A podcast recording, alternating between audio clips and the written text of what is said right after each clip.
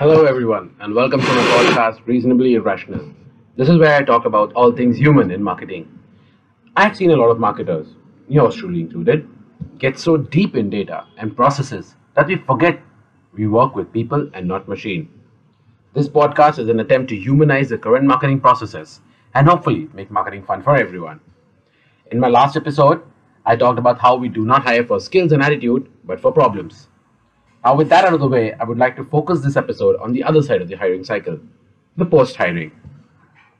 I'll give you two scenarios, right?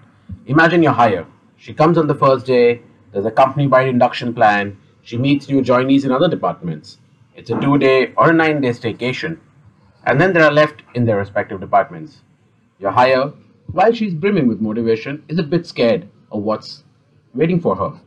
She's looking forward to making an impact from what he told her in a month long ago interview. And she's probably told her friends and family about their company, but she doesn't know what to expect. And on the day she hits the floor, you know what does she get? A shared folder with 25 documents, each 10 to 15 pages, explaining the current structure, the work done so far, the metrics. And of course, you give her links to the important reading materials as well. And then you know what happens? She sighs. It's almost like a death knell. But any which ways, she approaches the end of the week. She believes she has understood most of it. You internally laugh at the naivety, but put on a brave face to tell her that she should frame some questions as well. Then over the next week, you tell her what work is, and she dives in. Over the course of the next month, she becomes another cog in the wheel. Now, I'll filter around for you. And this is what I've seen some really awesome managers and organizations do. You hire for the skill, attitude, and fit. The offer is rolled out, your hire accepted. Say she has a month before she joins.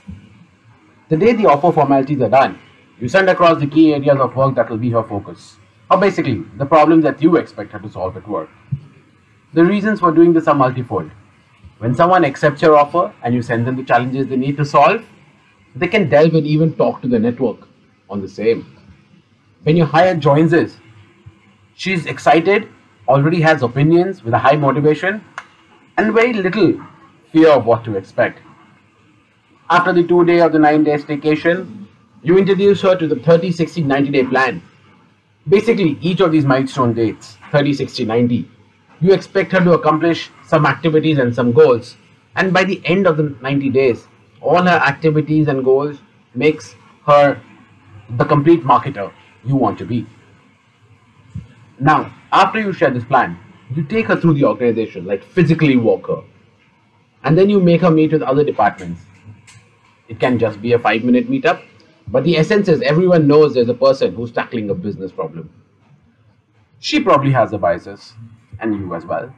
But with her fresh perspective, maybe, maybe just another peripheral problem can be solved.